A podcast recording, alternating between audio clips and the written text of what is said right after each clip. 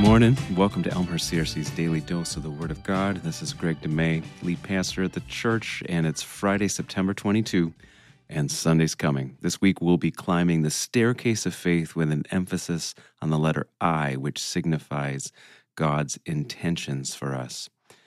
Listen to two verses from the Gospel of Matthew, chapter 1, verses 20 and 21. Herein, God sends an angel to Joseph of Nazareth in a dream, and this was God's message. Joseph, son of David, do not be afraid to take Mary home as your wife, because what is conceived in her is from the Holy Spirit. She will give birth to a son, and you are to give him the name Jesus, because he will save his people from their sins.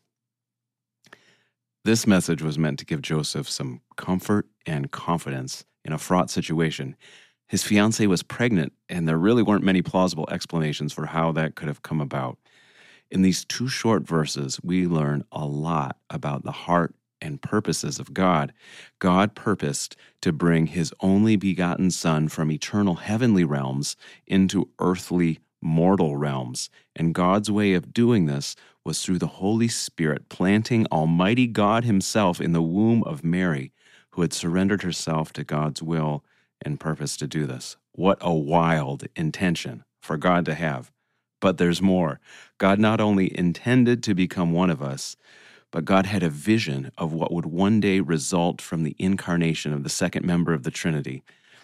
This plan of God would, quote, save his people from their sins.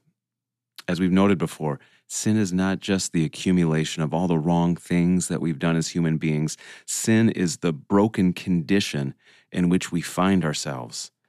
It is God's intention to make things right with his people in two ways. Number one, to forgive all our particular sins and errors. And number two, to permanently heal and mend our warped and broken hearts. There's only one name, only one person who can do that Jesus. God sent his son intentionally with purpose, and God very intentionally forgives and heals those whom he chooses as his sons and daughters on purpose. Let's pray. Lord, thank you for doing what was never possible on my own. Through Jesus, you have already forgiven all my wrongs, past, present, and future ones. And through Jesus, you are already mending up this broken heart for an eternity of joy in your holy presence.